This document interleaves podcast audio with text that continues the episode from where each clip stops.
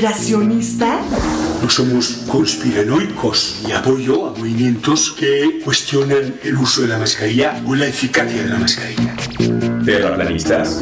Según una encuesta del Instituto Datafoya, millones de brasileños creen que la Tierra es plana. ¿Recortes en la ciencia? No a los recortes en ciencia y tecnología. ¿Antivacunas? ¿Por qué me voy a vacunar si yo no me he enfermado? Mejor escucha a los que sí saben. DNA, un programa de ciencia para generar conciencia.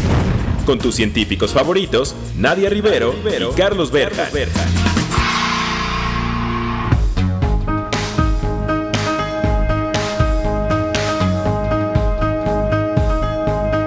Hola, hola, hola, pues bienvenidos a una emisión más de este su programa favorito sobre divulgación de la ciencia DNA. Yo soy la doctora Nadia Rivero y bueno, pues me acompaña como todos los jueves el famosísimo doctor Juan Carlos Gómez Berjan, quien nos va a platicar un poquito lo que tenemos preparado para ustedes, nuestro querido auditorio, el día de hoy. Juan Carlos, muy buenas tardes, ¿cómo estás? ¿Cómo te encuentras en un jueves más de DNA?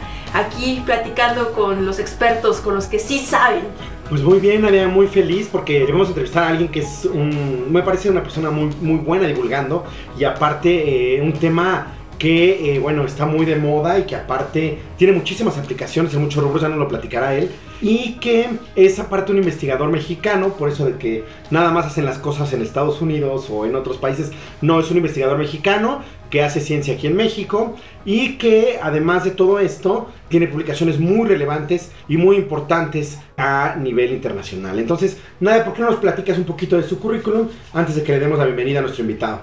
Claro que sí, Juan Carlos. Bueno, pues el día de hoy y como todos los jueves en DNA, siempre tenemos un invitado pues de talla internacional, un invitado excepcional y que va a ser un honor platicar con él el día de hoy. Y el día de hoy pues, nos acompaña el doctor Carlos Geherson, quien se graduó como ingeniero en computación en la Fundación Arturo Rosenbluth y tiene una maestría que realizó en la Universidad de Sussex y un doctorado en la Universidad Libre de Bruselas. Además cuenta con una estancia postdoctoral en el Instituto de Sistemas Complejos de Nueva Inglaterra y actualmente se desempeña como investigador titular en el Departamento de Ciencias de la Computación del Instituto en Investigación en Matemáticas Aplicadas, el famosísimo IMAS.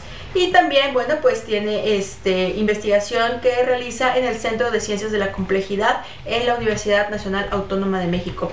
Cuenta con más de 150 publicaciones, ya ha impartido diversos cursos, tanto de licenciatura en el posgrado y en otros este, niveles. Y bueno, ha dirigido también tesis de niveles académicos. Tiene múltiples reconocimientos como es eh, la distinción Universidad Nacional para Jóvenes Académicos. También cuenta con eh, financiamiento de la Fundación Marcos Moschinsky y también se distingue por tener la Cátedra de Investigación para Jóvenes Científicos Marcos Moschinsky y tiene otros premios que bueno, si no le corto aquí no vamos a terminar de presentar a nuestro invitado y mejor vamos a darle la palabra a él. Carlos, muy buenas tardes, ¿cómo te encuentras? Muchas gracias por aceptar nuestra invitación, bienvenido a DNA. Muy bien, gracias Nadia, Juan Carlos por la invitación, un placer estar aquí. Muy bien, Carlos. Eh, pues mira, eh, platicando y checando un poquito de eh, tus líneas de investigación, eh, vemos que trabajas con complejidad. Entonces, para nuestro auditorio que no sabe mucho del tema y que no este, conoce, ¿con qué se come eso? ¿Qué, qué es eso de complejidad? Sí, bueno, la palabra complejidad viene del latín plexus, que quiere decir entretejido. Entonces, podemos decir que algo complejo es algo difícil de separar. Entonces, pues vemos a nuestro alrededor y va a haber muchas cosas que son difíciles de estudiar de manera aislada. Entonces, por ejemplo, un equipo de fútbol, pues podemos tener un jugador muy bueno, eh, pero si nadie le pasa el balón, pues no va a meter goles, ¿no? Claro. O, o, puede ser un portero muy bueno, pero si no tiene defensa, pues que van a meter goles. Entonces, eh, no es suficiente con fijarnos en los componentes de un sistema complejo, así como no es su suficiente fijarnos en un jugador, sino que hay que ver al sistema completo, hay que ver al equipo complejo y cómo interactúan los componentes entre sí para poder entender cuál va a ser el funcionamiento de este sistema. Carlos, y por ejemplo, eh, hablando de, precisamente esto de, de, las ciencias holísticas que se les llama o este, complejas, eh, ¿entran todas las ciencias o están enfocadas nada más a las matemáticas o a la biología? Sí, eh, es una buena pregunta. Las ciencias de la complejidad, más que ser una ciencia aparte, digamos como la biología, que aquí tiene pues su objeto de estudio, o la economía, o, cualquiera que, que, se nos ocurra. Eh, eso es, más bien una manera de hacer ciencia. Entonces, eh, tradicionalmente, pues la ciencia no era compleja porque no teníamos las herramientas apropiadas para incluir las interacciones en nuestros modelos. Es justo en la década de los 80 que las computadoras personales hacen asequible eh, el cómputo para la mayoría de las personas que se empiezan a estudiar los sistemas complejos en todas las disciplinas. Entonces, las ciencias de la complejidad son todas las ciencias, pero con las herramientas computacionales matemáticas para poder considerar las interacciones y estudiar los fenómenos a escalas múltiples. Entonces, eh, eso es lo que caracteriza a la complejidad, pero pues aplica a todas.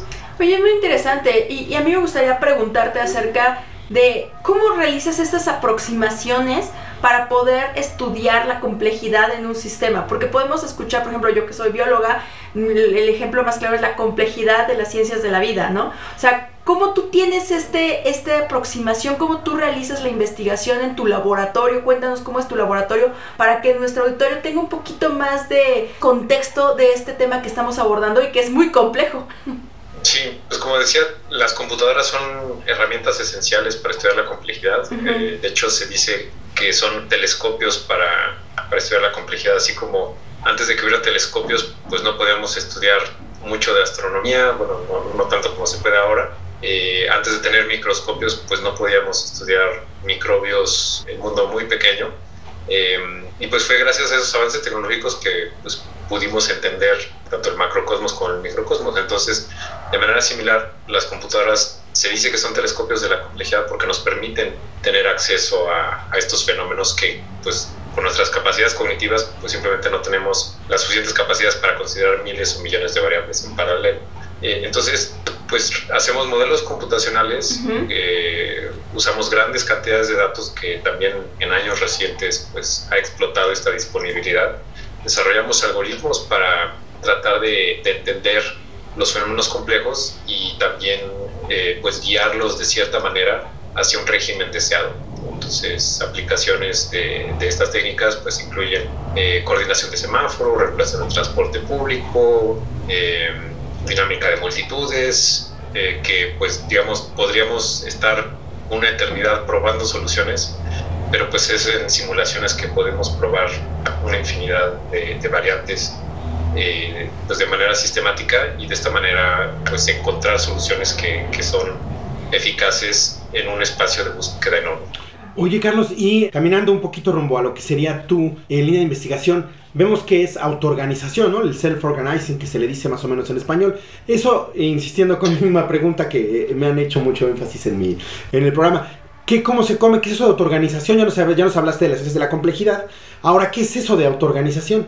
Sí, pues una definición de autoorganización es un patrón o un comportamiento de un sistema que es producto de las interacciones de sus componentes, eh, lo cual pues no nos dice mucho, pero mejor pongamos un ejemplo de, clásico de sistemas autoorganizantes que pues incluyen barbadas de aves, cardúmenes de peces, eh, enjambres de insectos, eh, estampidas, multitudes, y, en todos estos sistemas, pues no hay un líder que le dice a todos qué es lo que tienen que hacer, entonces digamos, no hay un control centralizado, eh, sino que eh, pues el comportamiento de cada individuo depende de reglas relativamente sencillas que se basan en su información local. Eh, entonces podemos diseñar sistemas que sean autoorganizantes, pues de una manera análoga, que no haya un control central que le diga a todos qué es lo que tienen que hacer sino que cada componente decida qué es lo que tiene que hacer en base a información local. Y pues nosotros, nosotros hemos demostrado que esta perspectiva puede ser eh, mucho más eficiente que métodos tradicionales eh, para problemas que están cambiando constantemente. El término técnico es no estacionario, pero pues es básicamente un problema que cambia. Eh, tradicionalmente los enfoques que se usan tanto en ciencia como en ingeniería se enfocan en problemas que no cambian, entonces pues tienes tu solución, aplicas a tu problema y acabas pero si tu problema está cambiando, pues tu solución va a ser obsoleta si no se adapta a la misma velocidad que cambia el problema. Y, lo que hemos visto es que la autoorganización permite crear sistemas que por sus mismas interacciones eh, locales se están adaptando constantemente a las mismas escalas a las que cambia el problema. Entonces esto te da soluciones adaptativas que en algunos casos llegan a ser hasta mejores que el óptimo teórico. Muy bien.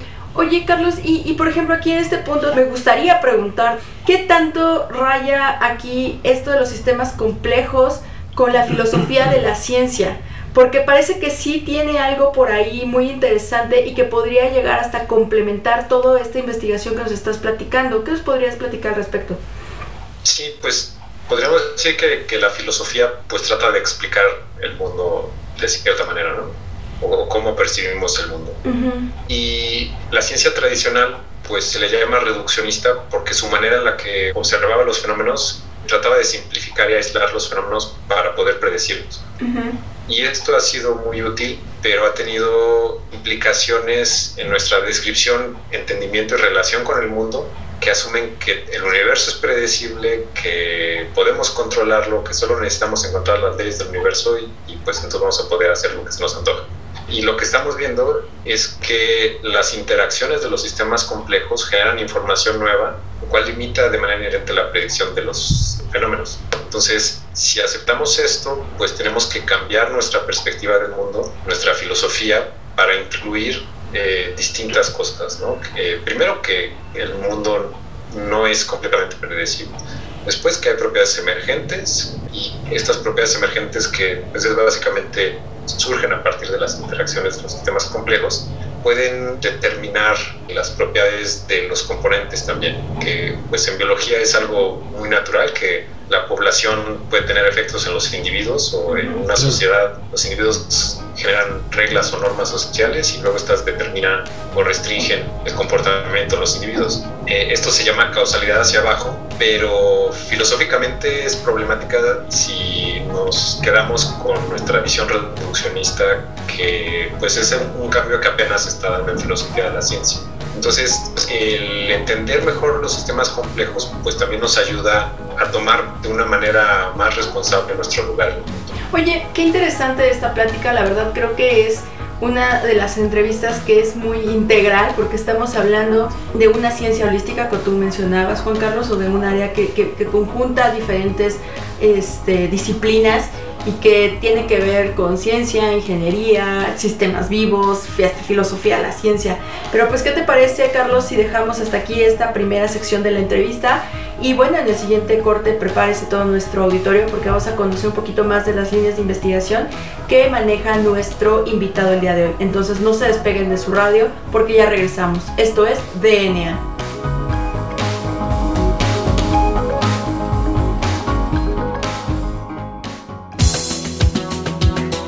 Volvemos en menos de lo que tus genes se traducen a proteínas.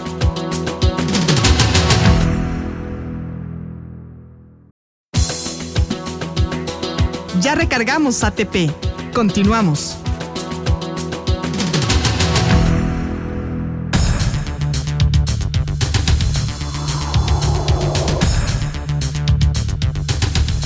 Bien, pues ya regresamos a DNA. Recuerden que estamos en un programa muy interesante, entrevistando a un investigador eh, del Instituto de Matemáticas Aplicadas y eh, Sistemas de eh, la UNAM y que estamos hablando de la complejidad el doctor Carlos Gershon. Entonces, Carlos, nos platicabas que el todo es más que la suma de las partes, ¿no? En la primera sección. Y nos platicabas de la autoorganización. Entonces, Platícanos, Carlos, tú que es tu tema de investigación, autoorganización y que nos platicabas porque haces temas ya muy aplicados. ¿Cómo se aplica esto de la autoorganización y en qué lo has aplicado tú en tus líneas de investigación? ¿Cómo le sirve esto a la sociedad en general? Sí, pues bueno, hay algunos trabajos que se han quedado a niveles un poco más teóricos por burocracias autoorganizantes, donde pues en lugar de tener justamente un control centralizado jerárquico donde los de arriba le dicen a los de abajo qué lo tienen que hacer, pues vemos que es muy ineficiente y si se implementan algoritmos autoorganizantes, pues básicamente hay cierta independencia en los distintos actores en la organización, pues con muy pocos cambios se agiliza muchísimo el desempeño de, de las burocracias. En aspectos que hemos desarrollado un poco más, por ejemplo, está el de, el de, semáforos autoorganizantes y esta es la idea de dotar a las intersecciones con sensores para que detecten cuántos vehículos están aproximando entonces, en lugar de lo que se hace tradicionalmente aún en los sistemas, entre comillas, inteligentes, que tratan de predecir cuál va a ser el flujo en una calle, estos semáforos pues se están adaptando constantemente, ¿no? porque cada ciclo hay un número distinto de vehículos que se están acercando. Puede ser que en promedio haya, no sé, 14 vehículos por minuto, pero en un minuto van a llegar 20 y en otro no va a llegar ninguno y en otro van a llegar 7 y en otro van a llegar 35. Eh, entonces depende de muchos factores y el hecho es que no puedes predecir cuál va a ser la posición de un vehículo más allá de dos minutos con, cierta confiabilidad en una ciudad, porque depende de, de muchos otros factores.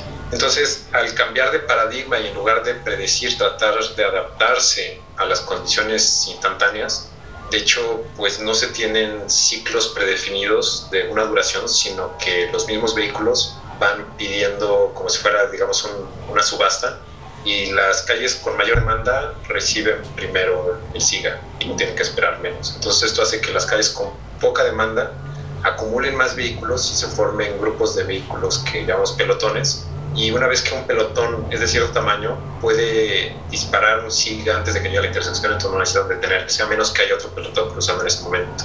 Entonces, para muchas densidades, pues vemos que estos algoritmos alcanzan simulaciones un óptimo teórico. Los tiempos de viaje se reducen como en 25%. Eh, entonces, un, un, viaje que normalmente sería de una hora se podría reducir a 45 minutos y pues esto podría tener implicaciones importantes en, en emisiones y demás. Uh -huh. Aunque esté el riesgo de que si de repente se hace más cómodo viajar en coche, pues eso va a disparar la demanda de, de viajes en automóvil y entonces pues va a haber más contaminación y pues acaba peor de, de lo que estaba, ¿no? Entonces, digamos, hemos intentado en distintos países hacer pilotos sobre esto y por distintas cuestiones burocráticas o políticas no se ha logrado, lo cual pues, sugiere que la política es más difícil que la ciencia. Eh, pero, digamos, si, si, se implementara en alguna ciudad, pues tendría que ir acompañado de un plan para disminuir el uso del automóvil, porque si no, pues justo la, la solución estaría generando probablemente una demanda mayor que sería contraproducente. Claro. Oye, y, y, por ejemplo, una, una aplicación práctica de todos estos eh, estudios que has realizado sobre sistemas complejos, eh, no sé, a mí se me ocurre quizá en estos eh, algoritmos que maneja Waze o que maneja Google Maps para poderte decir cómo, eh, cuáles son las rutas más rápidas para poder llegar a tu destino. Sí. Y ahí estás implicando también estos factores de este, el, el, la alternación de los semáforos y todo esto. Pero ¿qué otras aplicaciones, por ejemplo, para ciencias de la vida puede haber? El metabolismo quizá, en esto de la cinética enzimática o en el comportamiento de las enzimas. No sé, ¿qué otra aplicación podría tener el estudio que tú estás realizando? Sí, pues digamos, muchos de, de los usos que nosotros tenemos de autoorganizaciones más para tratar de controlar sistemas artificiales. Mm, yeah. Entonces, no, no, lo hemos aplicado tanto para controlar sistemas biológicos porque pues, son mucho más complejos. Eh, aunque sí, digamos, a un nivel un poco más teórico, hay un modelo muy popular de redes de regulación genética que se llaman redes booleanas aleatorias y hemos estudiado cómo estas redes se autoorganizan y cómo podemos guiar esta autoorganización a un régimen determinado. Entonces, pues hay distintos factores que hacen que la dinámica de estas redes sea más predecible o más caótica o, digamos, que tenga algunas propiedades deseables, que los sistemas se beneficien de, de las perturbaciones. Entonces, eh, hemos estudiado justo con métodos computacionales y también analíticos, cómo se pueden utilizar estos distintos factores ahora sí para guiar el, la dinámica de estas redes hacia un régimen deseado. Entonces, si hay un entorno demasiado caótico, pues entonces cómo podemos hacer las redes que funcionen bien en ese entorno. Que, que digamos, es a un nivel muy teórico, pero pues en principio nos podría dar indicios de, de cómo podrían pues intervenirse células con cáncer o algunas enfermedades autoinmunes. Digamos, simplemente si entendemos mejor cuál es la dinámica celular o metabólica o proteica, pues vamos a poder eh, intervenir mejor estos procesos. Claro. Oye, Carlos, y nos hablabas de, de, tu línea de investigación. Nos decías, una es esta de los semáforos y la otra ya no nos pudiste elaborar bien. Sí, eh, bueno, con, con, Gustavo Carrión como parte de su tesis doctoral y otros colegas y estudiantes eh, aplicamos estas ideas de autoorganización para regulación del transporte público eh, a, a, dos niveles. Eh, uno es pues, cuál es el espacio que debería de haber entre vehículos y pues tomando inspiración en la comunicación de las colonias de hormigas, pues logramos un algoritmo que tiene un desempeño súper óptimo. Esto quiere decir que es mejor que el óptimo teórico, lo cual más bien quiere decir que la teoría estaba mal. y mostramos que, digamos, tenía presuposiciones equivocadas y se puede mejorar todavía más el desempeño si uno no quiere optimizar eh, el sistema, sino construir un sistema que se adapta constantemente. Y el otro nivel es eh, en la dinámica de pasajeros. Y esto, pues gracias a una colaboración con el Metro y un proyecto de CONACYT, eh, pues logramos hacer un piloto en la estación Valderas hace cinco años eh, de ascenso y descenso de pasajeros. Instalamos eh, señalización en, las plataformas, en los antenes, de dónde se debería de parar la gente y pues fue un éxito y el, metro lo replicó en varias estaciones y entonces si tienen buena memoria recordarán que antes pues era parecía una batalla campal para poder subir o bajar del metro en hora pico eso fue algo que, logramos pues gracias a estudios con simulaciones donde pudimos evaluar distintas alternativas y pues después afortunadamente funcionó y pues después se, pudo replicar en otras estaciones. Interesante y sobre todo qué padre escuchar que sí se aplica la ciencia por ahora que ha estado muy este, en el ojo del huracán, ¿no? Que se aplica y que desarrollar ese tipo de modelos matemáticos no nada más que esté Carlos atrás de una computadora haciendo algoritmos, sino que se aplica y tiene un, uso, ¿no? Que lo, inclusive lo vemos diario. Quizá alguno de nuestros radioescuchas pudo haber participado sin saberlo en estas simulaciones en donde se formaban en la estación Valderas para poder abordar adecuadamente el vagón del metro. Claro, claro, pues este me parece padrísima la, línea de investigación y, bueno, la verdad es que felicidades este, por todo lo, que estás haciendo y esperemos que saques más cosas. Eh, las ciencias de la complejidad, ¿tú cómo las ves? ¿Crees que vayan a haber más departamentos en muchas universidades en el mundo? ¿Crees que ya llegaron a, este, tal vez al límite y, empiecen a bajar algunos o aplicarse ya demasiado y, y, dejar de ser ciencias de la complejidad, sino ya parte de la bioinformática, la quimioinformática. ¿Tú cómo ves eso? Porque hay un centro de ciencias de la complejidad en la UNAM, creo que es de los últimos que se han este, desarrollado, y algunas universidades están ahí como abriendo. ¿Qué opinas de eso? Sí, creo que el, más reciente es en la Autónoma de California. Yo, yo creo que la tendencia es que eh, los avances, pues ahorita tienen la etiqueta de sistemas complejos, se han ido absorbiendo a las ciencias tradicionales o digamos a las disciplinas establecidas, eh, pero no necesariamente la gente dice, ah, yo hago biología de sistemas complejos, sino hago biología de sistemas. Eh, el hecho es que las herramientas que se desarrollaron estudiando sistemas complejos se empiezan a aplicar en más y más disciplinas. Eh, entonces, por ejemplo, eh, están las ciencias sociales computacionales, que podríamos decir que es aplicar sistemas complejos a, ciencias sociales, pero digamos, no llevan el nombre complejidad en, muchos casos. Es, es, un tema muy complejo de abordar, este que estamos tratando el día de hoy. Realmente a mí me emocionó mucho esta parte que mencionabas de las dinámicas que hay para abordar un metro y cómo sí eh, ha sido un éxito aplicarlas en nuestra vida diaria. Entonces, bueno, lamentablemente ya se nos está terminando el tiempo de esta entrevista. Y bueno, pues ya llegamos a esta última sección del programa y a las dos preguntas que caracterizan a DNA. ¿Y cuáles son, Juan Carlos? Pues la primera es si tienes alguna recomendación de este, un libro, alguna aplicación o este, alguna página para nuestros radioescuchas que se quieren acercar a estos temas y tus medios de contacto por si quieren también contactarte para eh, saber más del tema o inclusive hasta hacer su tesis contigo. Hay un recurso que, que varios colegas desarrollamos, se llama Complexity Explains o Complejidad Explicada, también tenemos una traducción al español. Habla con términos muy, muy sencillos sobre los conceptos más relevantes.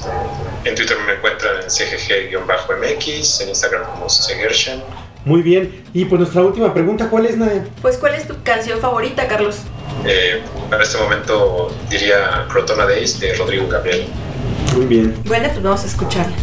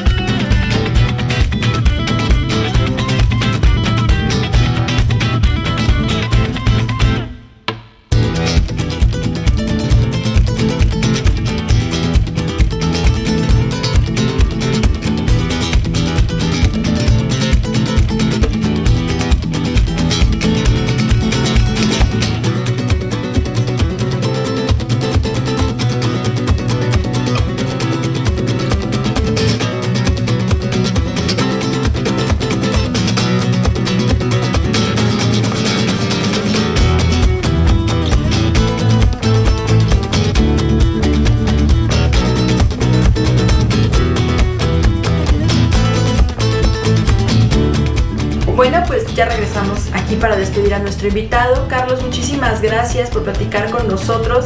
Fue una plática realmente eh, ilustrativa. Es muy importante realizar investigación de este tipo. Entonces esperamos tenerte muy pronto en nuestros micrófonos. Muchas gracias por la invitación. Muy bien, pues a todos nuestros escuchas, eh, no se pierdan nuestros jueves a las 4 nuestros programas de DNA por Ciudadana 660. Agradecemos a nuestra productora Claudia Flores y a la Estación Ciudadana 660 por tenernos en su programación habitual. Yo soy el doctor Carlos Berjan. Yo soy la doctora Nadia Rivero. Y esto fue DNA. Hasta la próxima.